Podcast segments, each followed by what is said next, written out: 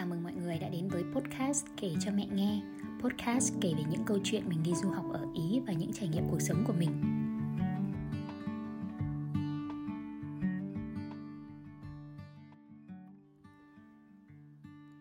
Xin chào mọi người đã quay trở lại với podcast của mình. Mọi người thế nào rồi?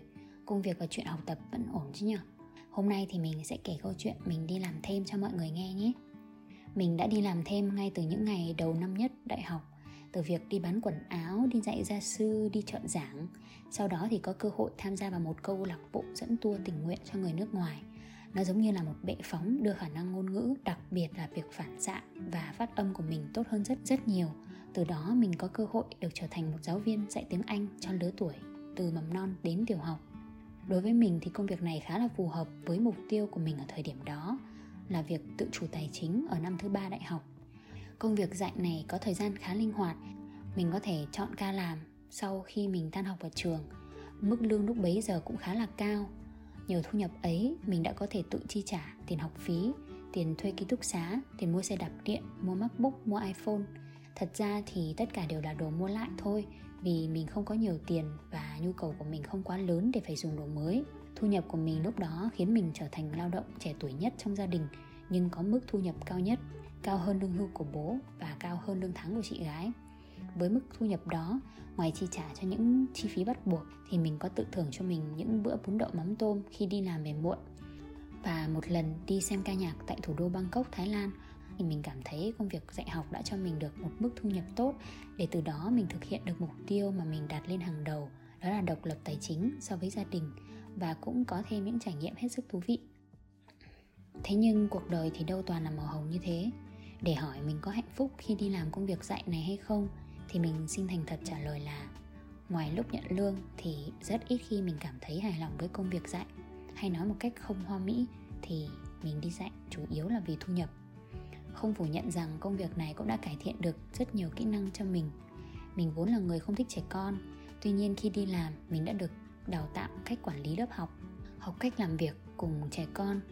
Tính của mình là người hải phòng, không lòng vòng nên khi đi làm việc ở trên Hà Nội, một thành phố được gọi là Hà Nội ngàn năm văn vở, thì mình bị coi là người khá là thô. Khoảng thời gian đầu khi đưa ra nhận xét, mình đã nhận lại được rất nhiều góp ý từ phụ huynh. Sau những lần rút kinh nghiệm và rèn luyện, hiện tại mình cảm thấy mình đã trở thành một người làm dịch vụ khá tốt và là một người giáo viên có tâm, chỉ ra được những điểm để học sinh cải thiện từng ngày. Thế nhưng, sau những giờ đứng lớp sôi nổi với học sinh mình lại lủi thủi về nhà và đánh vật với những chăn trở của mình. Mình biết công việc dạy là một công việc làm thêm tốt thời sinh viên. Nhưng khi trải nghiệm thì mình biết rằng mình không có ý định làm công việc này sau khi tốt nghiệp, khi ra trường. Tức là trong thâm tâm của mình mình không hề yêu thích công việc mà mình đang làm hiện tại. Và việc mình đi làm mỗi ngày thực sự là chỉ vì thu nhập thôi. Mình nhớ có một buổi ngày nhà giáo Việt Nam ngày 20 tháng 11 Sau khi phụ huynh tặng hoa và quà và bước ra khỏi lớp mình đã bật khóc nức nở trước mặt học sinh. Mình khóc không phải vì hạnh phúc, mà vì lúc đấy mình đã quá mệt mỏi. Đó là quãng thời gian mới vào nghề, làm cho trường mầm non cách ký túc xá khoảng 9 cây số đi bằng xe đạp điện. Đường gồ ghề, còn xe đạp điện đời cũ thì không có bộ giảm sóc. Đến được trường thì cái sống lưng của mình cũng như muốn bật ra khỏi người rồi. Lúc đó trung tâm muốn thu hút thêm học sinh nên đã để mức tiền học khá là cạnh tranh đồng thời giảm lương của giáo viên và không hỗ trợ giáo viên thêm một trợ giảng. Mình lúc đó là giáo viên mới vào nghề, kỹ năng quản lý lớp còn kém, trong khi học sinh của mình thì khá là hiếu động và rất khó quản lý. Đã rất nhiều lần mình bất lực và phải bật khóc khi về đến nhà, nhưng vì chưa tìm được một vị trí mới nên đã cố gắng gắn bó cho tới khi lớp học của mình đã hoàn thành một đơn vị học. Về sau khi tìm được vị trí làm việc tốt hơn, tiện di chuyển hơn thì mình đã tiếp tục công việc đi dạy với mức lương cao hơn và đăng ký 3 ca dạy khiến lịch làm của mình trở lên quá tải. Thời điểm đó mình vẫn còn đi học và vẫn đang viết luận văn tốt nghiệp, tham gia quản lý câu lạc bộ và còn đi học tiếng Ý để chuẩn bị đi du học nữa. Mình thường xuyên đi làm về muộn và vì mệt quá nên cũng bỏ bữa luôn. Rồi người mình cứ hao dần, hao mòn khiến cơ thể không khỏe mạnh nên khi ôn thi đã có lần mình bị nôn và ngất trên thư viện và bạn cùng phòng của mình phải đến bưng mình về rồi những lúc gần đến ngày đèn đỏ thì mình cảm thấy rất là mệt mỏi và ốm sốt. Khi thể lực không tốt thì sức khỏe tinh thần của mình cũng dịu dã và uể oải theo. Nên nhiều lúc đến ngày chỉ cần có thêm một lý do trục trặc gì đó, mình rất dễ nổi giận và sẽ gọi điện về cho mẹ và khóc. Có một lần mẹ mình phải gọi điện cho chị gái mình mang thuốc và đồ ăn lên đến tận trên phòng mình ở tầng 6 ký túc xá. Khi quá nhiều ngày mệt mỏi và uể oải như vậy diễn ra thì mình biết đã đến lúc mình phải buông bỏ một vài hoạt động trong thời gian biểu của mình mình cũng đã nhận ra rằng hóa ra có một công việc làm, có một thu nhập cao không khiến cho cuộc sống của mình hạnh phúc. Và khi dịch covid đến thì mình đã thực sự hiểu mình cần tìm kiếm điều gì trong tương lai. Khi covid tới, các lớp học tiếng anh mình dạy tạm thời bị ngừng lại. Mình đã mất trắng công việc từ một mức thu nhập cao tới không còn sự đảm bảo nào về tài chính. Vì đây là một công việc làm theo giờ, không có bảo hiểm, không có hợp đồng. Và mình đã nhận ra hóa ra ngoài tiền thì công việc đi dạy của mình không cho mình thêm gì cả. Không có mạng lưới đồng nghiệp, không có phúc lợi, không có bảo hiểm, không có những buổi kết nối công ty hay cơ hội thăng tiến và học hỏi thêm. Nên khi mất việc, mình mất trắng. Từ đó mình nhận ra rằng hóa ra giá trị của công việc không nằm hoàn toàn ở giá trị vật chất. Mình đã hiểu tại sao trong bảng kê khai tài chính của một công ty có các mục là tài sản vô hình và tài sản hữu hình. Với công việc dạy thêm, tài sản hữu hình là tiền mình nhận được rất nhiều nhưng các giá trị về tinh thần thì hoàn toàn không có và từ đó thì mình đã có một bài học về việc chọn nghề bền vững để bản thân được đảm bảo hơn trong tương lai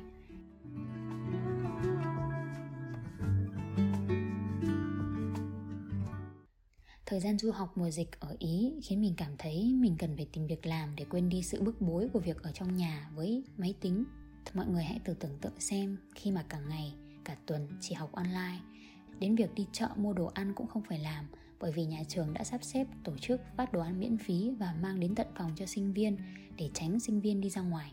Mình đã cố gắng tìm đến các công việc làm thêm online bao gồm dịch báo và viết nội dung website về du lịch và còn có một dòng nổi bật trong CV làm về tư vấn khách hàng cho một công ty điện tử ở Mỹ đặt văn phòng ở Việt Nam nữa. Dần dần khi tình hình dịch bớt nghiêm trọng đi, mình đã có cơ hội được trải nghiệm thêm những công việc khác. Đầu tiên và cũng rất dễ đoán thân thuộc với sinh viên, đó là nghề làm phục vụ hay còn gọi là bồi bàn. Mình đã đi thực tập 3 tháng ở Sardinia và sau khi đi học trao đổi thì mình cũng đã ứng tuyển đi làm thêm công việc bồi bàn đây là một công việc cho mình hiểu hơn rất nhiều về nghề phục vụ và văn hóa ăn uống ẩm thực của Ý. Điều đầu tiên mình cảm nhận được khi đi làm phục vụ ở Ý đó là bồi bàn không phải là một công việc chân tay thấp kém. Theo định hướng nghề nghiệp của học sinh, ngay từ những năm cấp 3, các bạn học sinh đã có thể đăng ký và học nghề. Tức là để trở thành một bồi bàn chuyên nghiệp, các bạn học sinh cũng phải học qua trường lớp, đào tạo và thi cử đàng hoàng. Mình cũng từng làm bồi bàn trong khoảng thời gian nghỉ dạy vì dịch ở Việt Nam và cảm nhận được rằng cùng là vị trí bồi bàn nhưng ở Ý vị thế đó cao hơn và được tôn trọng hơn ở Việt Nam tương đối đáng kể. Ở Ý không có chuyện khách hàng là thượng đế. Ở Ý thì khách hàng và người phục vụ được đặt ở vị trí ngang hàng và tôn trọng lẫn nhau chứ không có chuyện bồi bàn phải lom rom khúm núm cố gắng làm hài lòng vị khách của mình. Cụ thể thì mình sẽ kể qua hai câu chuyện mà mình từng trải qua. Đầu tiên là ở chỗ mình thực tập. Mình có chứng kiến một lần nọ có một cặp vợ chồng ngoại quốc đến muộn so với giờ phục vụ bữa sáng khoảng 10 phút, tức là lúc 9 giờ 40 phút. Hai vợ chồng cố gắng giải thích với anh quản lý rằng phía lễ tân đã đưa cho họ sai thông báo và theo thông báo đó, thì 10 giờ nhà hàng vẫn sẽ phục vụ đồ ăn. Lúc đó mình và đồng nghiệp đang dọn quầy và cất các loại bánh vào bếp. Mình nghĩ nếu là ở Việt Nam thì nhân viên đã được điều động để mang đồ ăn tới cho khách rồi Vì thực ra đồ ăn sáng là đồ ngọt, hoàn toàn có thể gấp bỏ vào giấy hoặc khay nhựa để phục vụ tuy nhiên, anh quản lý chỗ mình sau khi nghe xong, không chấp nhận lý do, nhấc hẳn cột thông báo của nhà hàng đưa ra trước mặt cặp vợ chồng và nói đây là quy định của nhà hàng. Giờ phục vụ đến 9 giờ 30 là hết. Vậy nên đến muộn thì bạn chấp nhận không được phục vụ. Mình và các đồng hương hết sức ngạc nhiên, thế nhưng cũng phải tôn trọng luật lệ và cách xử lý của quản lý. Mình cũng từng đi làm ở một nhà hàng quy mô gia đình ở thành phố mà mình đang học. Có một thứ sáu nọ, mình và con trai của bác chủ đang ngồi đợi khách đến. Mình có hỏi bác là, tại sao hôm nay lại vắng khách đến thế? Không nằm trong những gì mình mong đợi bác trả lời vì khách hàng ở đây thiếu giáo dục họ tùy tiện đến vào những khung giờ họ muốn mà không tôn trọng và suy nghĩ gì cho những người nhân viên đang làm việc vất vả như cháu và bác ở đây. Lúc đó mình đã rất ngạc nhiên và nói với bác là Ồ, cháu chưa bao giờ có suy nghĩ như vậy. Ở Việt Nam thì mọi người thường nói với nhau là khách hàng là thượng đế Nên nếu họ có làm gì đi chăng nữa thì mình cũng nên nhường nhịn một chút. Bác bảo không phải như thế. Khách hàng không phải là thượng đế. Mình đã từng chứng kiến bác đã suýt đuổi cổ khách hàng do đến không đúng giờ hẹn Và đến gần lúc nhà hàng chuẩn bị đóng cửa. Thế nhưng vì hôm đó là sinh nhật khách Họ cũng đã phải giải thích 5 lần 7 lượt Thì bác mới để cho bàn tiệc sinh nhật hôm đó diễn ra trong quán của mình. Không chỉ giữa khách và nhân viên Mọi người ở đây đều đối xử văn minh và tôn trọng lẫn nhau Không phân biệt về tuổi tác, nghề nghiệp, thứ bậc. Mình có gom được nhiều câu chuyện ấm lòng khi đi làm bồi bàn ở Ý. Có một lần, nhà hàng của mình phục vụ một sự kiện kỷ niệm ngày của cảnh sát thành phố. Nhà hàng đã sắp xếp những vị khách quen sẽ ăn ở bên ngoài, còn sự kiện thì tổ chức ở khu vực bên trong. Mình được phân công phục vụ những bàn ăn bên ngoài, còn sự kiện bên trong thì sẽ có con trai của bác và một nhân sự thuê thêm để đến làm việc. Trước khi món đạm được mang ra, bác có nói với mình là đi lấy đĩa của các món ăn trước để lấy chỗ bày món tiếp theo mình đã nhanh nhảu đi lấy một vài đĩa ăn của khách lấy xong mới thấy bác vào đầu bứt tai. Bởi vì thực ra bác nói mình đi lấy đĩa, nhưng phải lấy đĩa ở khu vực bên ngoài, tức là khu vực mình được phân công làm việc. Thế là con trai của bác lại phải đi chia lại đĩa sạch cho những vị khách lấy đĩa. Lúc đó thì mình đã ý thức được lỗi sai của mình. Nhưng các chú cảnh sát vẫn cười và động viên mình rằng, không sao đâu, rosie, em đang làm rất tốt rồi, đừng lo gì cả. Bọn tôi đã bảo với bác đầu bếp là bọn tôi bắt em phải lấy đĩa đi đó. Cứ tiếp tục làm việc nhé. Thì ra trong cái rủi lại có cái may, Dù kém tiếng Ý, Nhưng mình lại lăng xăng nhiệt tình hết mình trong công việc, Nên khách không trách mà còn nói đỡ cho mình nữa. Ngôn ngữ là một rào cản rất lớn, Nhưng từ lúc đi làm mình nhận ra Nó cũng không phải là tất cả.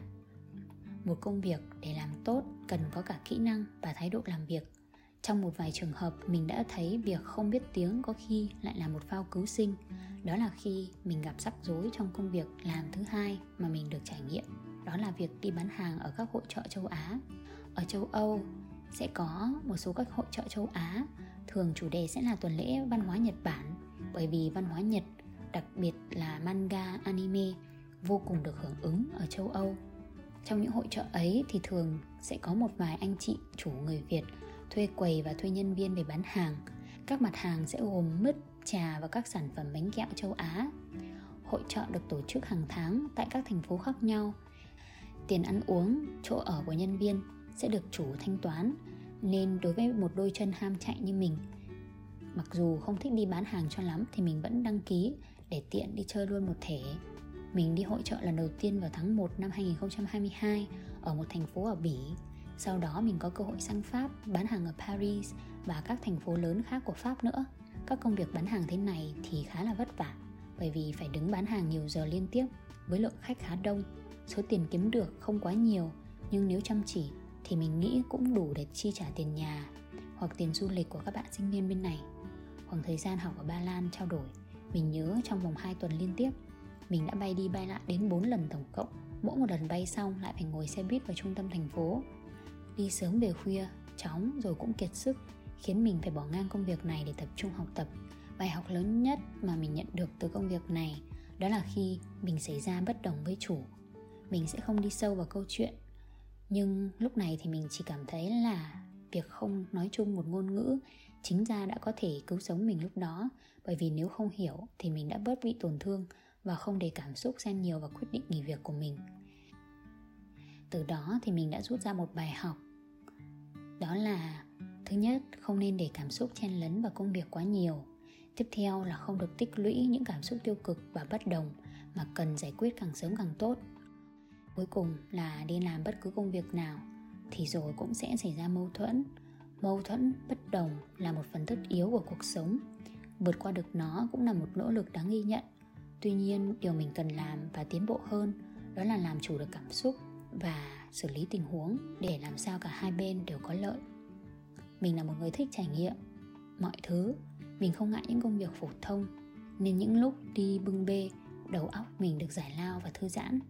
Điều hay ho khi đi làm thêm đó là dù hơi mệt, lịch trình hơi chen chúc, nhưng những suy nghĩ tích cực của mình, những ý tưởng mới và những bài học cuộc sống, rồi cả những vấn đề đều được tháo gỡ trong những giây phút đi làm thêm chứ không phải những lúc ngồi ở nhà cạnh chiếc máy tính và suy nghĩ.